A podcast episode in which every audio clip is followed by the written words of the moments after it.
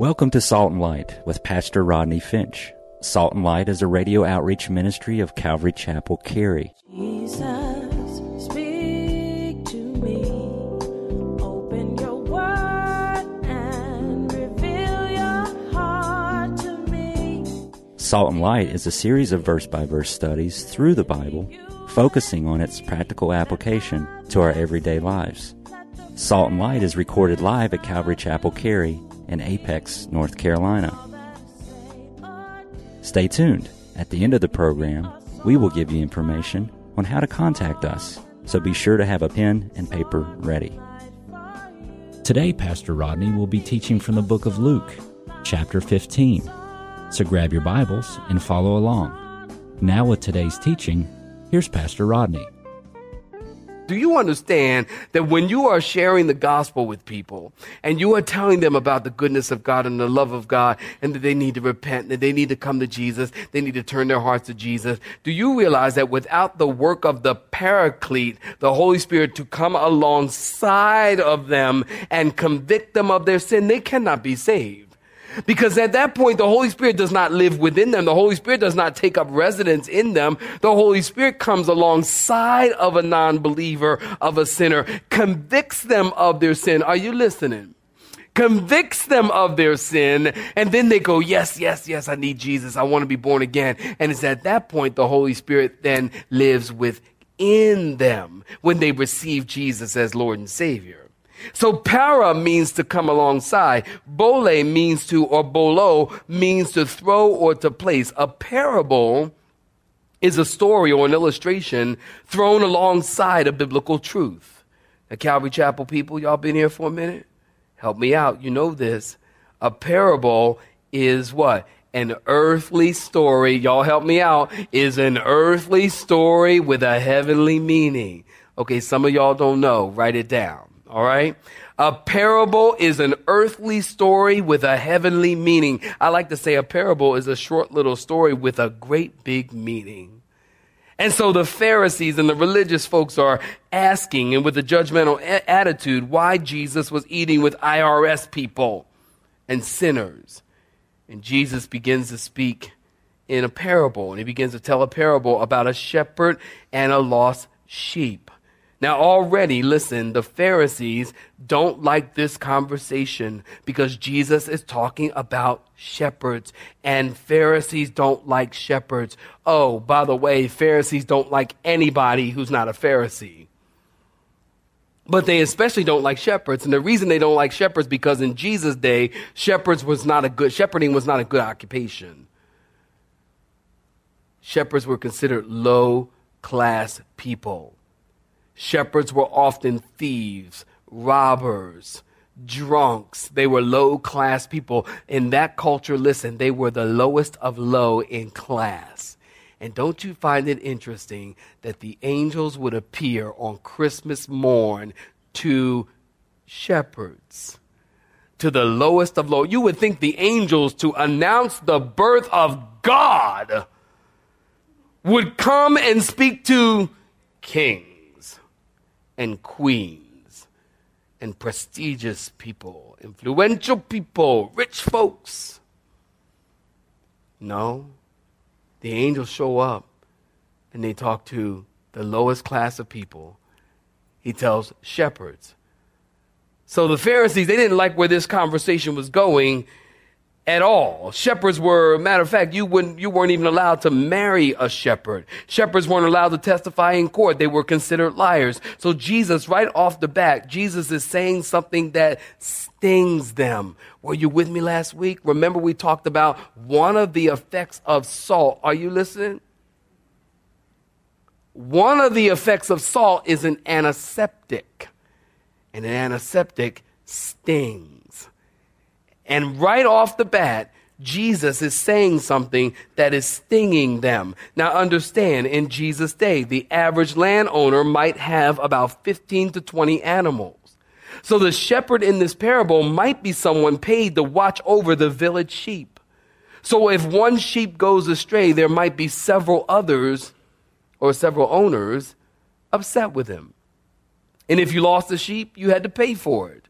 So Jesus says, what if a shepherd has a hundred sheep and one got lost? Wouldn't that shepherd leave the 99 and go look for the one that was lost?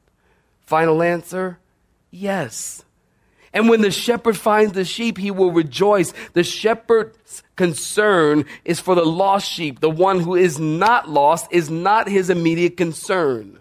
And when he finds the sheep, the shepherd is happy. Now I told you a little bit about shepherds. Let me tell you a little about little bit about sheep. Taking notes, I use three D words to describe sheep. Dumb, defenseless, and directionless. Did you know that sheep are the dumbest animals on the planet? And you're probably thinking, well, then if the Lord says that we are the sheep of his pasture, that's not a compliment. Y'all like, hmm, I always thought I'm the sheep of his pasture. I'm God's sheep. Well, that is not a compliment. They are the dumbest animal on the planet. I mean, think about this. Have you ever seen a trained sheep in a circus? Never. You see a trained elephant, you see a trained horse, you see a trained bear, trained seals, but not sheep. Why? Because they're too stupid to train. They're too dumb to train. I remember one time I was traveling, I think, we, I'm pretty sure we were in West Virginia. And, and, and I, I love sheep. I, I really love sheep, not just because I'm a pastor and, and a shepherd, but I love sheep and I like to collect them. And not, not the real ones, but Y- y'all probably like, man, that, that, his office must be mighty funky. I mean, not the real ones, but like the, the, the stuffed ones and all kinds of little figurine ones. I like to collect them, and I used to collect them, and I have tons of them now. And um, and and one time in our church life, I got to tell you this. I didn't tell them the last three services, but I'll tell you with his four services, four service. I used to collect them, and everybody in the church knew I, I collected them. So people, honestly, I had to stop like tell people, okay, I'm no longer collecting them. Because people were like going on vacation and finding the weirdest. I got salt shaker sheep. Somebody bought me sheep pajamas. Now you ask me, you think I'm gonna go to bed with my wife with sheep pajamas on? She'll be like, what you? You better get away from me. I had a sheep pajama that had a little thing that goes all the way down. I had a sheep like hat to wear to bed with the little ears like this. I'm like, y'all trying to make Pastor look like a fool. I had sheep pajamas. I had sheep. I had a sheep bank, like a little bank thing. I had all kinds of stuff. I, I was getting weird stuff, y'all. I'm like, you know what? I had to tell the church, okay, stop. I'm no longer collecting sheep. Okay, stop buying them because they were buying weird stuff. And I'm like putting it in the weird stuff drawer. Like, what is this drawer? You know? So, but I love sheep and I love to collect them. And when I'm traveling, if I see like a, pasture of sheep, I'll, I'll stop because I just like to watch them. Sheep are interesting to watch. And, and, and I, I'll pull over. So this one time I pulled over and pulled over side of the road and, and there was a bunch of sheep there. And there's this one sheep, he's, he was like staring me down. So I, I was like, you know, I was like, here, sheepy, sheepy. Come here, sheepy, sheepy, sheepy. And that sheep was looking at me like, what? It, it just wouldn't come. Sheep are, are stupid. Sheep are, you ever see the sheep on TV and they're all nice and white and they're all clean and stuff? Sheep are filthy. So if they're all white and clean, that means somebody cleaned them or the shepherd cleaned them. Sheep are also, get this, directionless. They are directionless. Sheep will follow each other off a cliff. Now you would think if you are in a line of sheep and one sheep is the head sheep, he's out there, and all of a sudden he just falls off and disappears. You would think one of the sheep would say, you know what, we should stop walking. It makes sense to me, but they don't. They keep walking and they, they will follow each other off a cliff. They're just like bang, bang, bang, bang, boom. And you know, the sad thing is, listen, I see that in church too. Isn't that true? Sheep following each other off a cliff.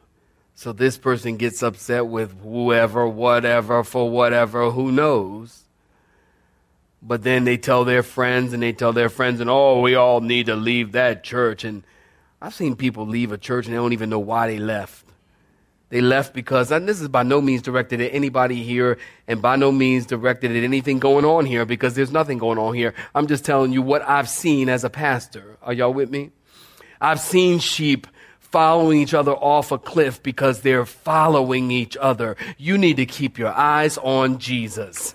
You need to, I'm gonna wait while you all clap your hands. Would you do that? You need to keep your eyes on the Lord. Sheep are directionless. They don't have a, G, a built-in GPS. If they get lost, you know what they'll do? They'll just lay down right where they are. They won't go try to find their way.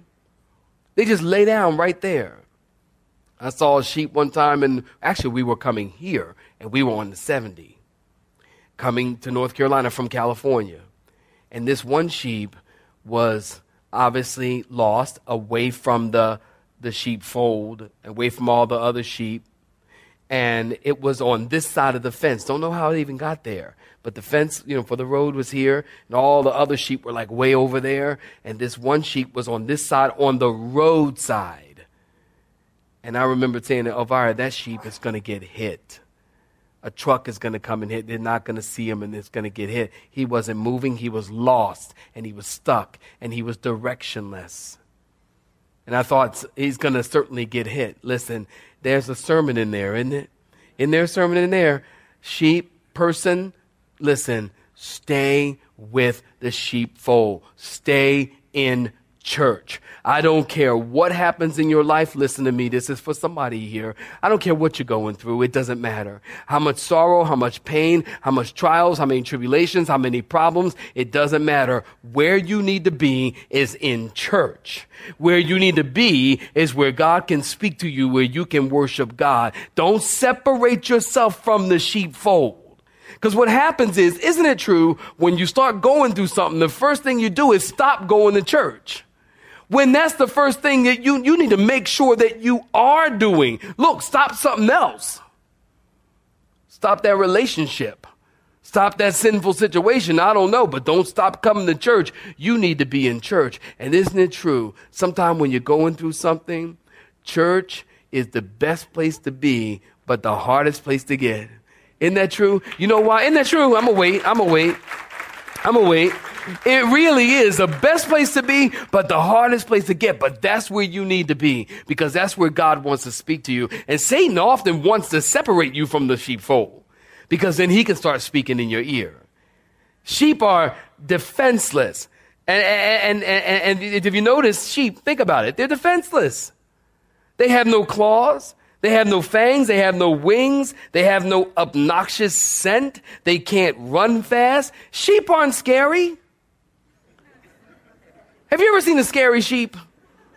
I have never seen a scary sheep. Sheep are not scary. As a matter of fact, there was a story told, true story, of a squirrel who attacked and killed a sheep.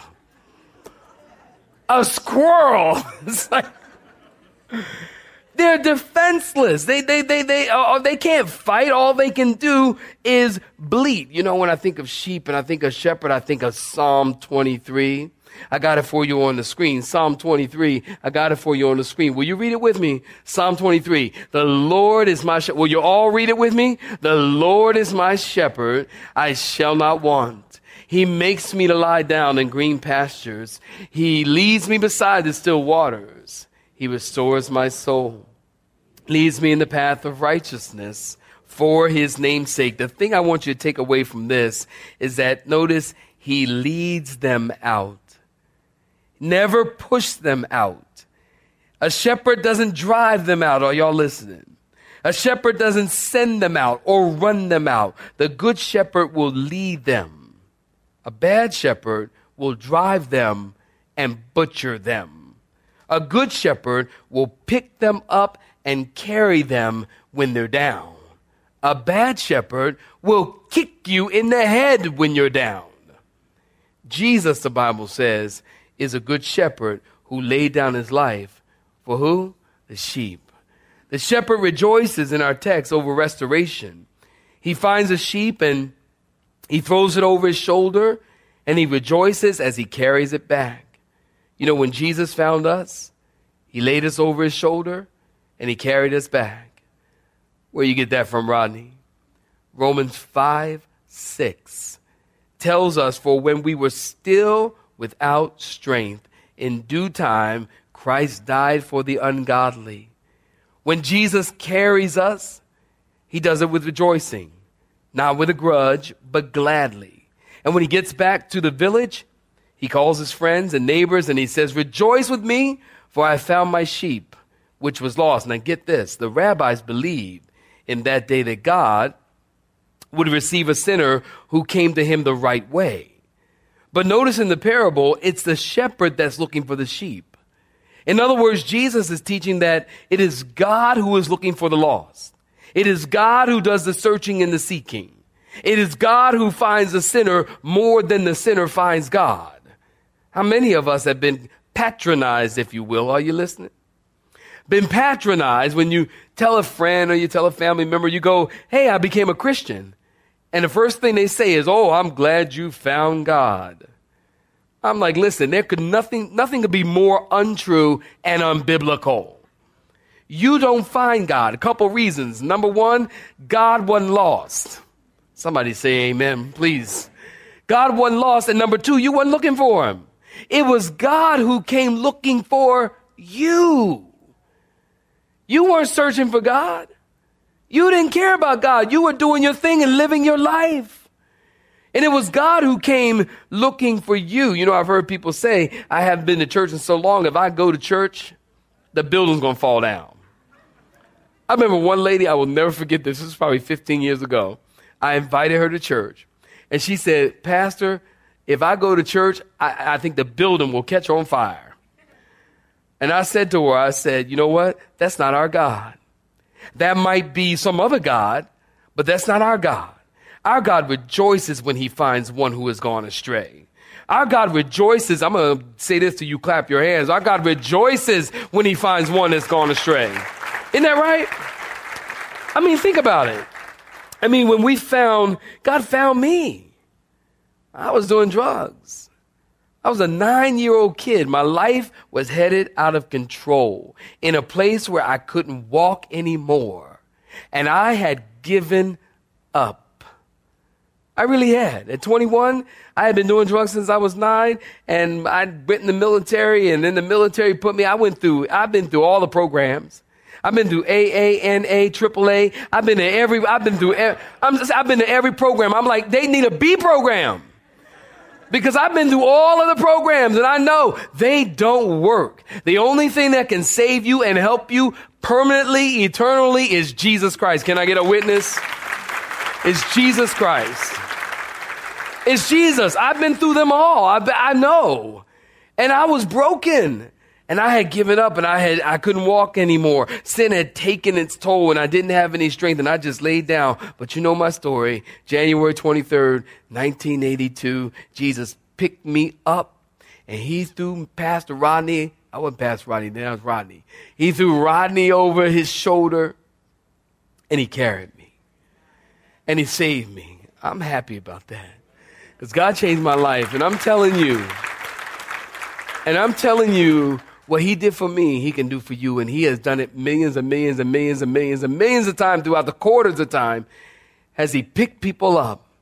Countless stories of people that he has picked up, threw them over his shoulder when you can't walk anymore, when you can't move anymore, when you can't fight anymore. There's no more fight in you. I know what I'm talking about. God will pick you up and do it for you. Yes, he will. I'm going to wait. He will do it for you. That's his heart. Now let me jump to verse 7. Look at verse 7. Jesus said, I, I, I say to you likewise, there'll be what? Joy in heaven. There's going to be what? Joy in heaven over one sinner who repents than 99 persons who with no repentance. Look at verse 10. Jesus said there's joy in the presence of the angels of God over one sinner who repents. Now, I believe this is in your face to the Pharisees. Because the Pharisees had a saying, there's joy in heaven if one sinner is obliterated in the presence of God. Can you believe them?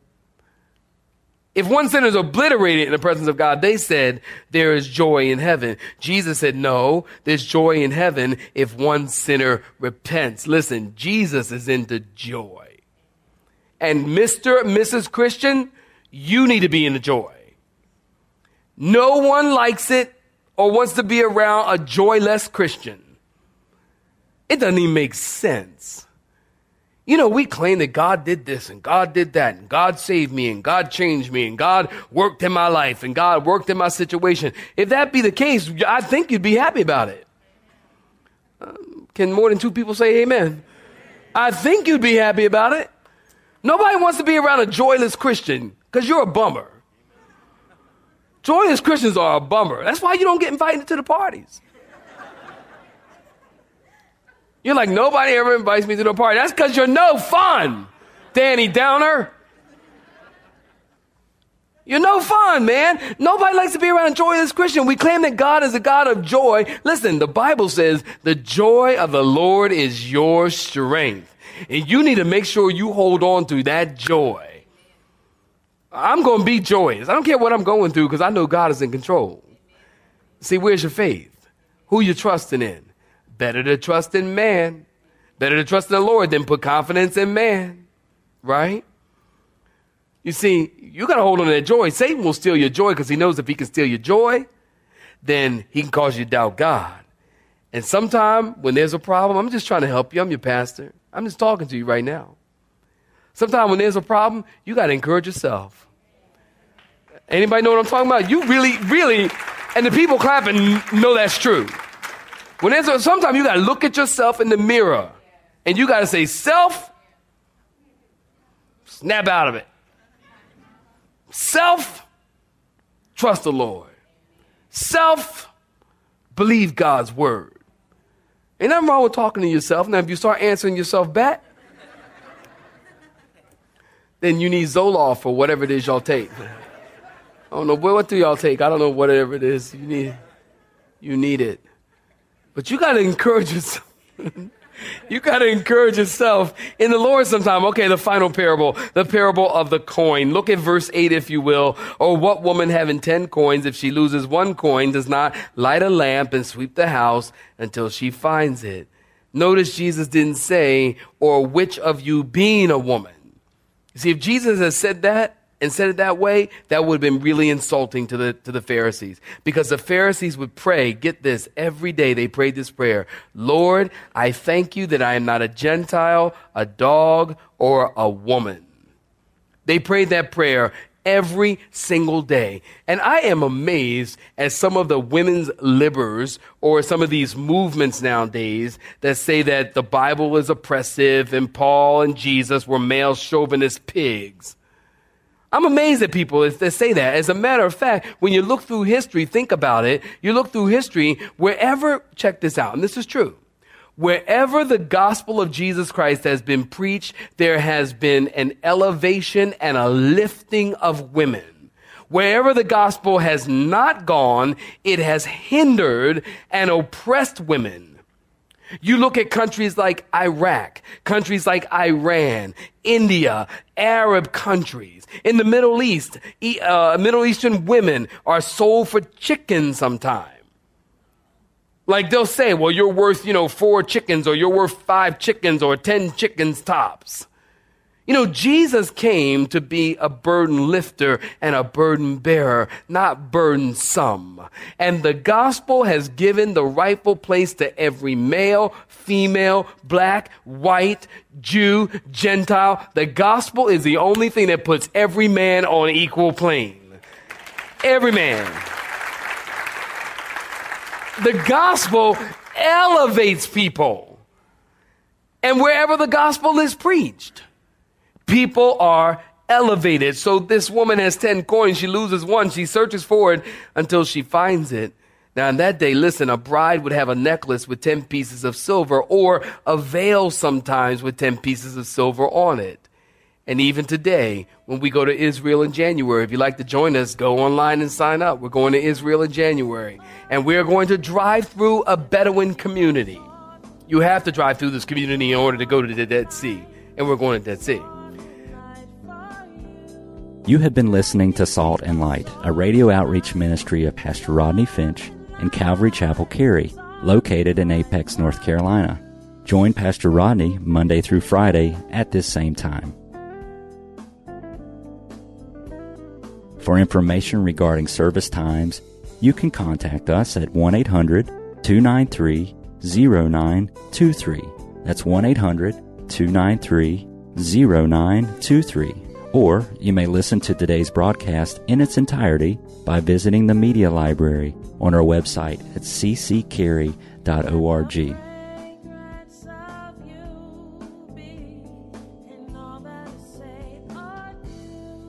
We would like to thank you for tuning in to Salt and Light and pray that you have been blessed. Until next time, may you be salt and light.